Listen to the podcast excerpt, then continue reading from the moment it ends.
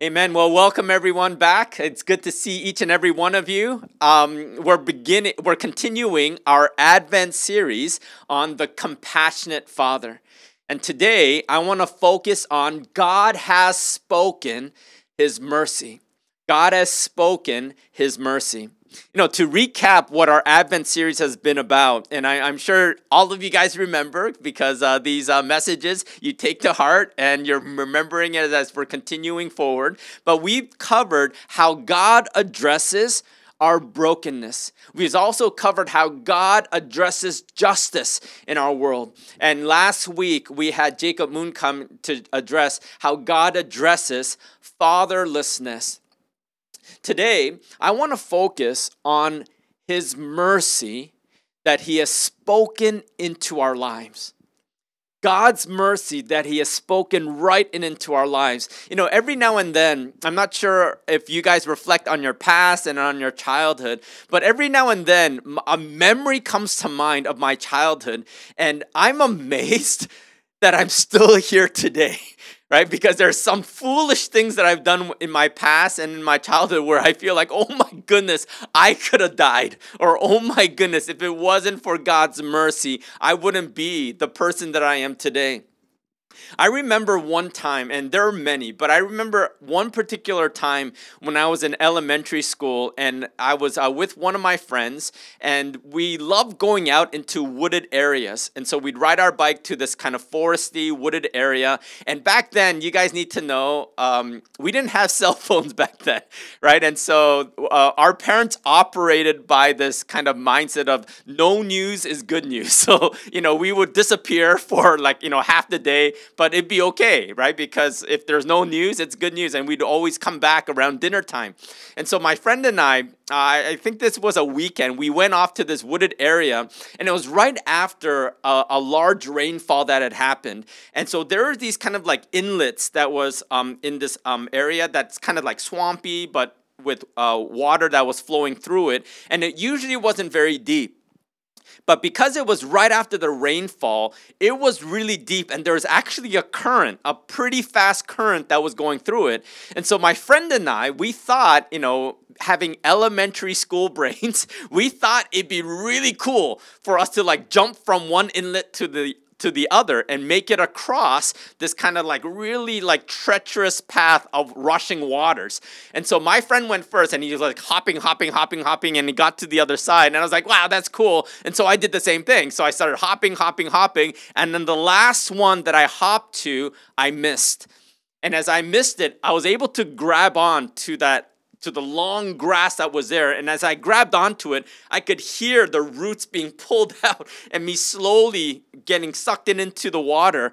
But thank God that my friend was there. He saw me. He didn't just run ahead, he saw me. He ran back, grabbed my hand before I fell in, and pulled me out. And both of us, as we sat down on the ground, we looked back and we had a good laugh.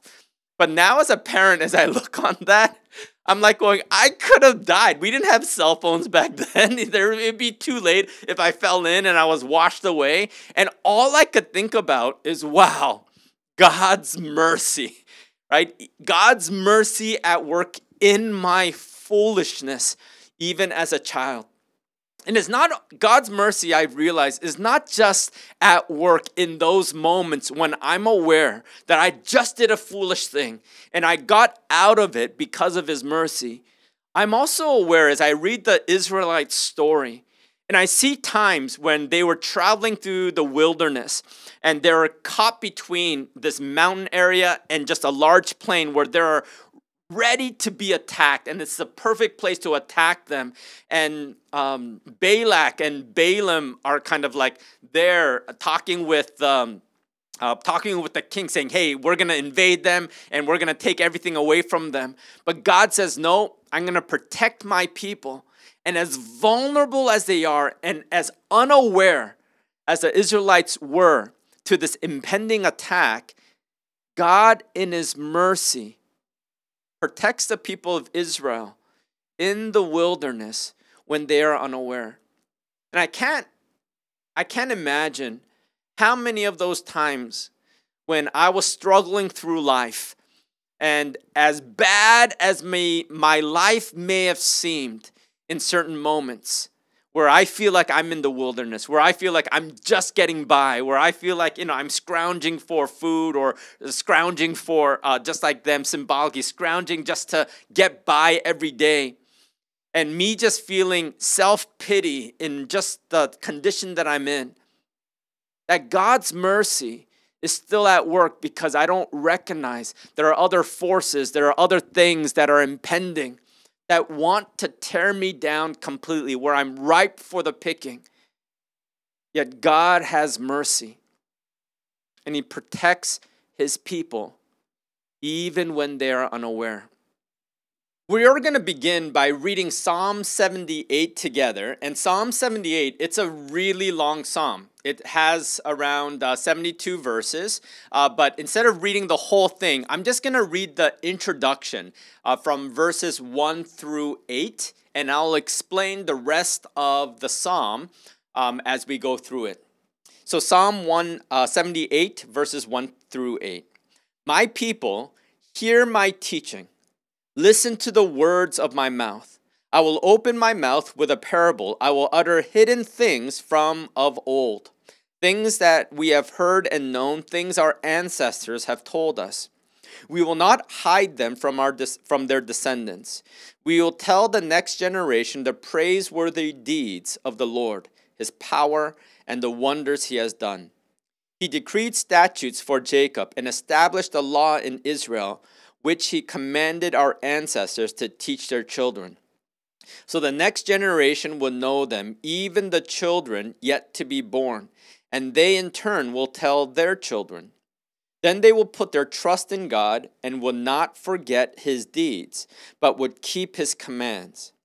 They will not be like their ancestors, a stubborn and rebellious generation, whose hearts were not loyal to God, whose spirits were not faithful to him.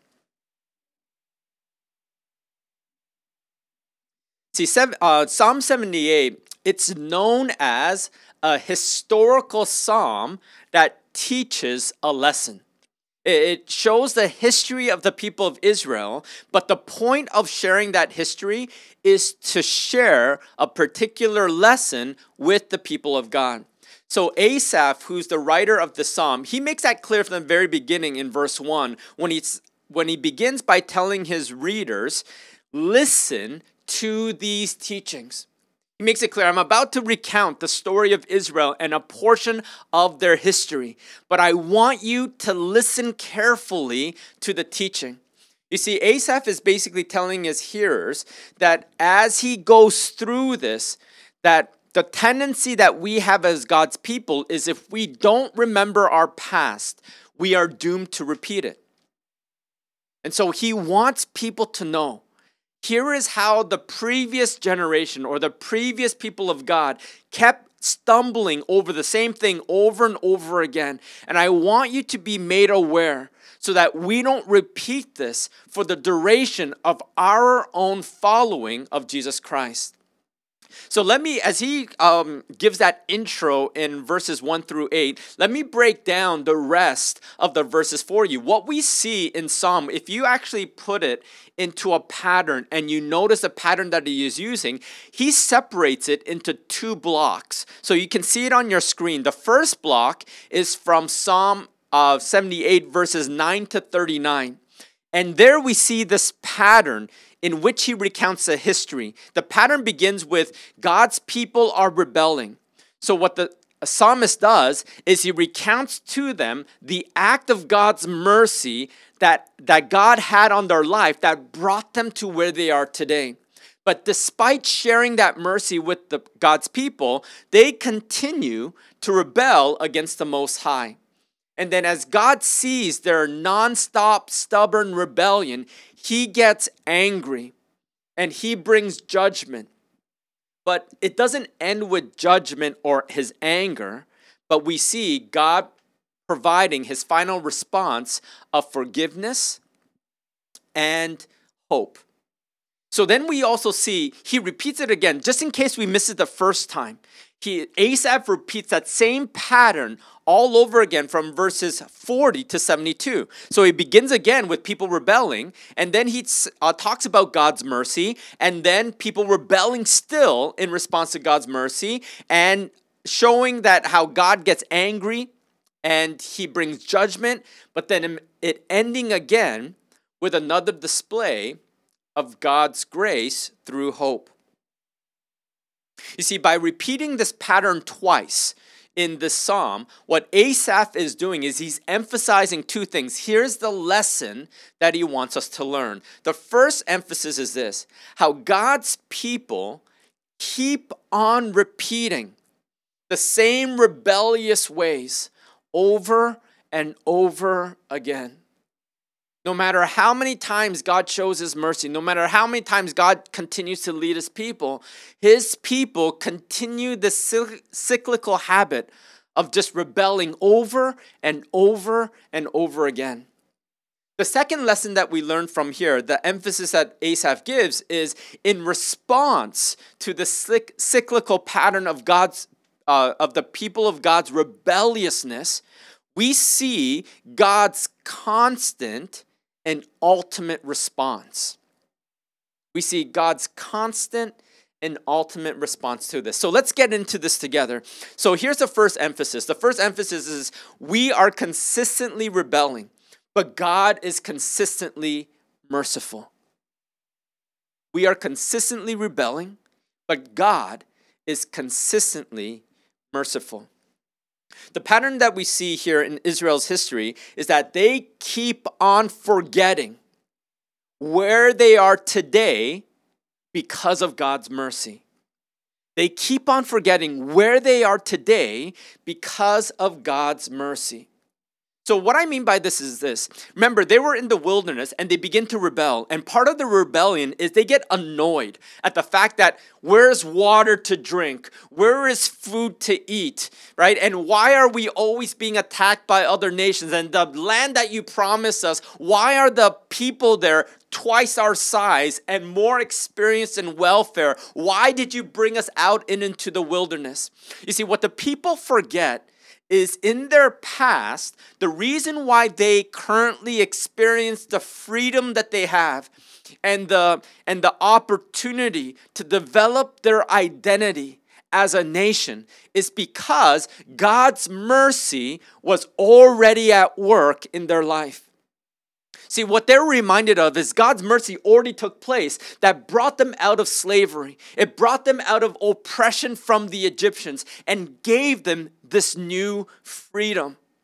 But whenever we go into a new space and we have a new uh, uh, empty space that we are called to build upon, yes, there are going to be struggles in that space. But the thing is, it's far better than where we previously were. Because what would their life look like if they were still stuck in Egypt under that oppressive regime?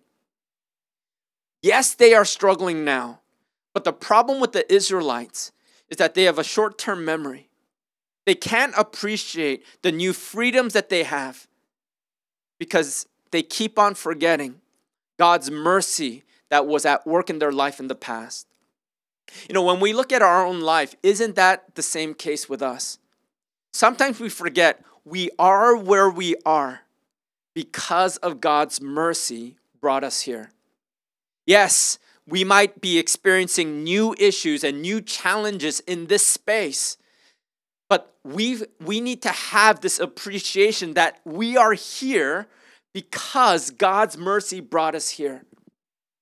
Imagine what life would look like if God's mercy didn't bring us here in the first place. For example, you know, sometimes marriages struggle and a husband and a wife, they keep on fighting and they go at it and they get angry with each other. And they forget God's mercy of allowing them to have met their spouse years back and brought them to this place because if that did not happen, then what kind of loneliness, or what kind of feelings of insecurity would they have if that didn't happen in the past? For some of us, it's about a job. That we got this new job and we're in a new place in this job that we have.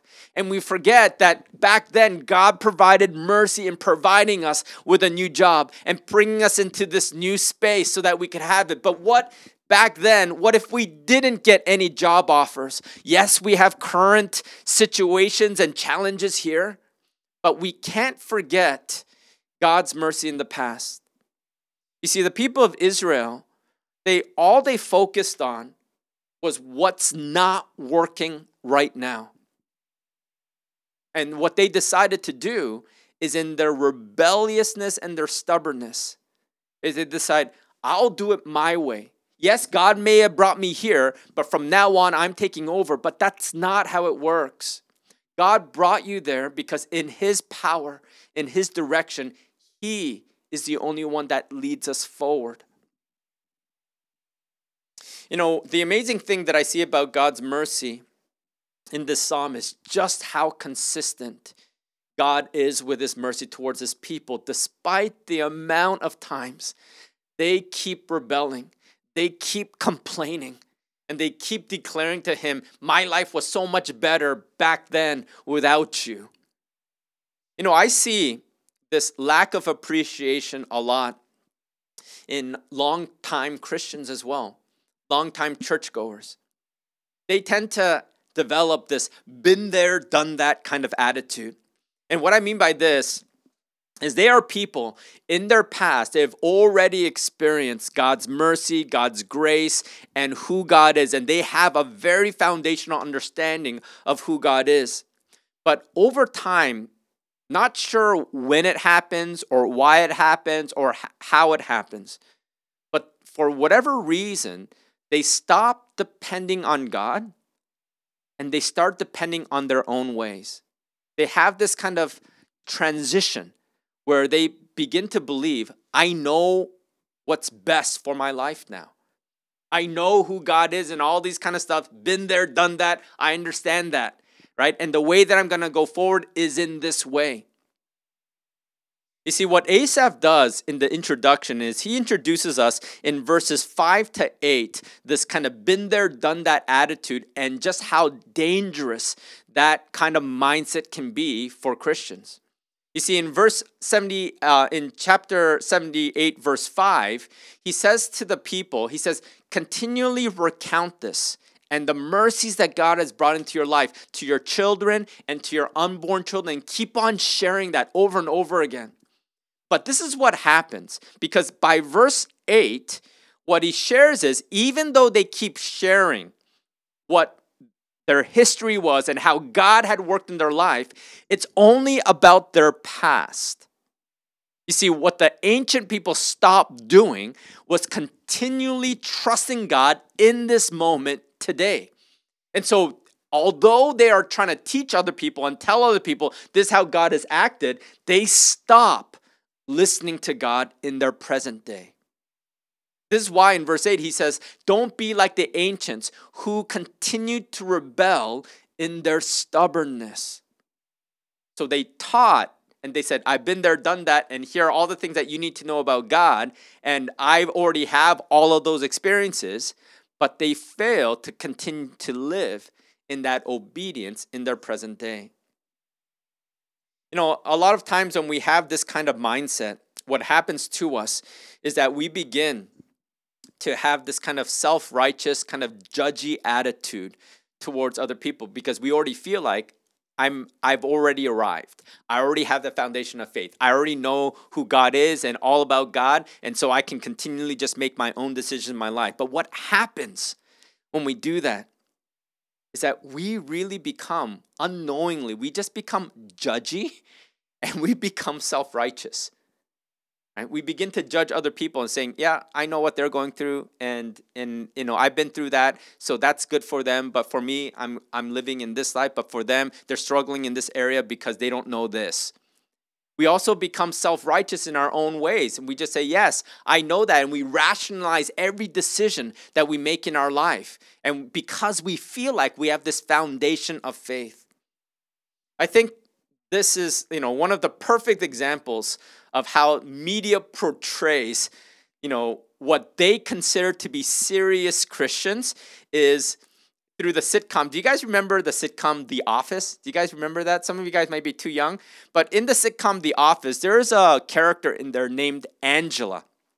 Right? And Angela, yeah, there it is right there. So Angela, she was known as the judgy Christian, right? And but oftentimes that's how the media and the world see us. They see as people who are always judging, always, um, always uh, having an opinion on other people. But when it comes to their own lives, they're living substandard to the righteousness they insist that others have, yet they bend the corners when it comes to their own life. We become like Angela, right? Where we, we notice everything that's wrong about other people, but we don't see how we are doing the same thing in our own life as well. You know, Jesus talked about this in one of his illustrations about judging people. He says, Don't worry about the speck that is in someone else's eye, worry about the plank that is in your own eye. See, the problem with this kind of been there, done that attitude is twofold. Number one, not only is it judgy because we look at other people's uh, speck, but because of the plank in our own eye, that plank blinds us from seeing how God's mercy is at work in our present life. We're too busy feeling that we've already arrived we're too busy feeling that we already know and there's nothing more that you can really teach me because I already been there, I've done that. I, I know what your answer is going to be. I know what the right God response is. And we have that plank and we miss out on how God is continually merciful despite our rebellious attitude in this present time. Now, there's a second lesson that uh, Asaph brings to our attention, and that's our second emphasis where God's increasing mercy is shown in our lives. God's increasing mercy is shown in our lives. You see, God's response to our rebelliousness, it does not end with anger and his judgment. This is the good news that we see in those two kind of um uh, in those two parts right? In the first part, yes, he gets angry and he brings judgment, but notice that that part does not ever end with God's anger or his judgment. It always ends, the first part, it ends with God's extension of forgiveness, even when the people don't ask for it. It's an amazing mercy that God gives to his people. He offers forgiveness even before his people ask for it. You see, what this means for us, brothers and sisters, is that you can be assured that God's final response to me and you will always be forgiveness. It will never be anger and judgment. You know, sometimes in our life we feel like that. We feel like we've strayed too far. We feel like, you know, God can't forgive me because of this, or it's been so long and God must be still angry with me or disappointed with me and all this kind of stuff. You have to stop that thinking because that is not of God. God, He may be temporarily disappointed, angry, and bring judgment for the actions that we have, but it doesn't end with that he brings forgiveness, his final response to each and every one of us, despite our rebelliousness, despite no matter how many times we do it over and over and over again, is forgiveness. But wait, just as the infomercial says, but wait, there's more. Right? There's more to than just forgiveness. And what Asaph does is in that second part, as he repeats the second part, he says, here and then it goes to uh, God's anger and then it goes to God's forgiveness and he starts a whole cycle again. But this time, it doesn't lead to just forgiveness. He ends this one with hope.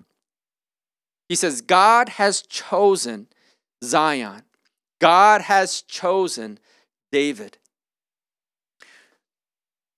Zion represents God's people. And what God says is this by the end of it, despite our rebelliousness and how many times we go against Him, God's final word to us is, But I have chosen you. He says, But you are mine. No matter how many times you rebel, no matter how many times you go off, no matter how many mistakes that you make, no matter how many times you misunderstand what I'm doing in your life, it says, But I have chosen you. You know, the grace that we can see in that as he says, not only does he chosen us, sometimes we feel like, yeah, but God, I'm not good enough, or God, I make so many mistakes, or God, you know, I'm not worthy of it. And goes, yes, but here's the good part is you don't have to be.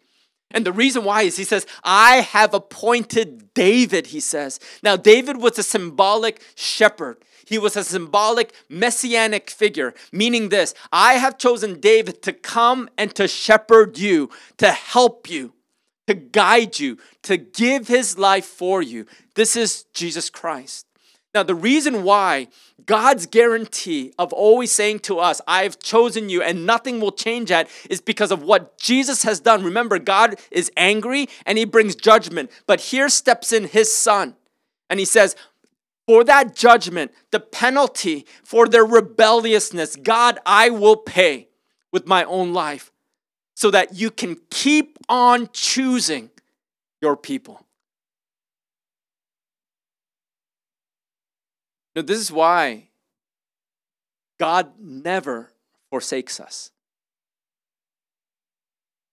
Despite his, what I can only imagine to be his frustration with how many times we just keep turning our back on him over and over and over again. God keeps saying, I've chosen you. No, I can't recount the number of times I screwed up in my life and how unworthy I would feel to be used by Him, to be led by Him, to continue my life when I don't deserve the second chance. This became really clear to me one time when I was in seminary you know, I'm training to be a pastor, and I think it was in my third year of seminary. I had this one uh, class, and uh, one of the assignments for the class was finish reading this book. And, you know, I just couldn't finish it. I, in fact, I didn't even begin to read it. And the professor said, when we come into class next week and we sit down together, we're going to discuss the book, book together. I'll split you off into groups, and your mark for that class will all be based on your discussion that you have with your cohort. So we all sat down together. I still didn't read the book. And as soon as I got there, I'm reading the back cover of the book to hoping that I have some idea what's happening. And I'm just hoping that, you know, no one's gonna ask me. I won't participate. I'll just listen and just nod my head and go, yeah, yeah, yeah, that's good.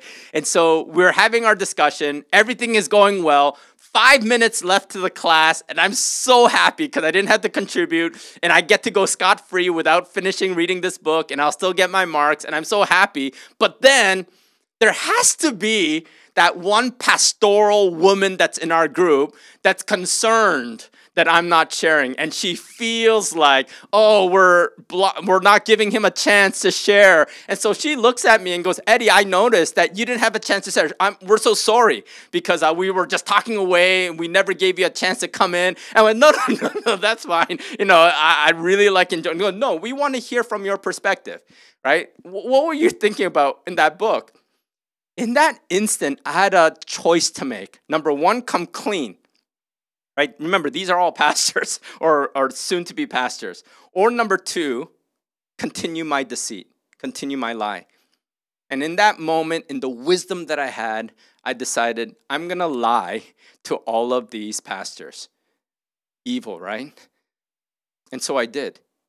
I started to make up a story based on all the things that they said, right? So I'm taking in certain parts and then I make up this kind of illustration. I say, I think the author's trying to do this and all of this kind of stuff. And people are looking at me wide eyed. And the more I get into it, the more I'm like, wow, this sounds pretty good. And so I continue on this elaborate kind of made up thing that I don't know what I'm talking about. And then in the middle of it, suddenly a girl stops me and she just says, Eddie, I, am so sorry. I can't follow you. Like, Where are you getting this from? Where's this symbolism coming from? Can you point in the book where you're getting this? I'm like, hmm. And then again, that that choice comes. Come clean now, right? You've already went too far. Come clean now. Tell them that you're making it all up. You didn't read the book, but I didn't. I, I was trying to in my mind, trying to make up. Should I just just choose a page and hopefully there's something there as I open it up and I scan it that I can give an answer to it. But before I do, there's this one guy from England. He spoke up and he says uh, he looked at me and goes, "You know? Yeah, yeah, yeah. You know what? I can see that." And then he starts making the argument for me, right? And then they continue in that discussion. And at that moment, as I realized I get to walk free from this because the class is going to end. That guy stood up for me. No one knows any better.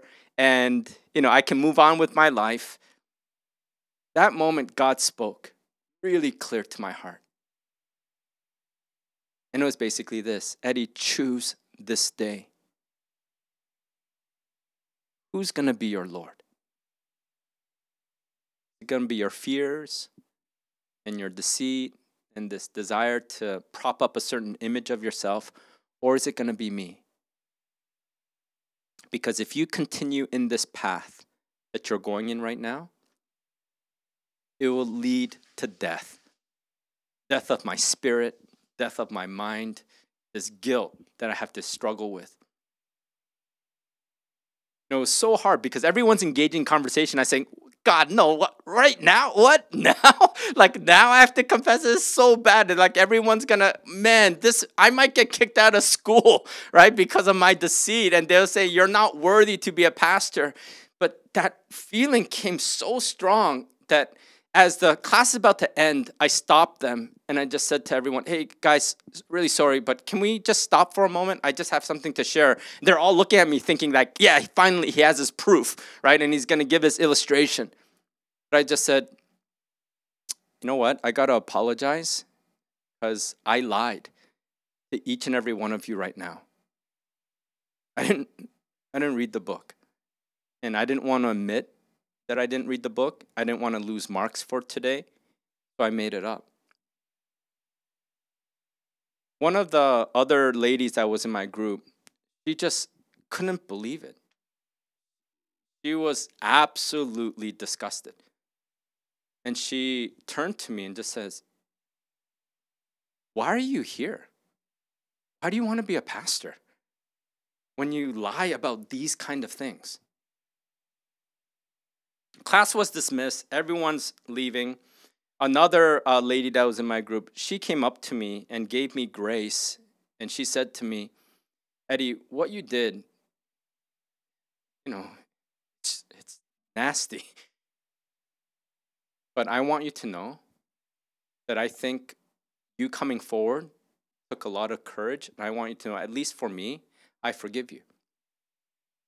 That didn't mean so much at that moment because I still feel so guilty for what I did. And I said, Yes, I understand. Thank you so much. But I still need to tell the professor uh, what I did and figure out what the consequences are going to be. And so I walked over to the professor in class and I was just preparing my heart for just saying, maybe I'll be suspended. Maybe um, this whole class, I will lose everything, the whole credit for. I didn't know what was going to happen. And so I went up to her and I said to the professor, I lied to the class. I pretended that I read this because I didn't want to lose marks for today, but I didn't read it at all and I made things up. And she looked at me. And again, what she said to me is, Eddie, again, it's inexcusable for what you've done. This is a seminary, right? And this is where we're training to be pastors lead other people to what God's kingdom is about.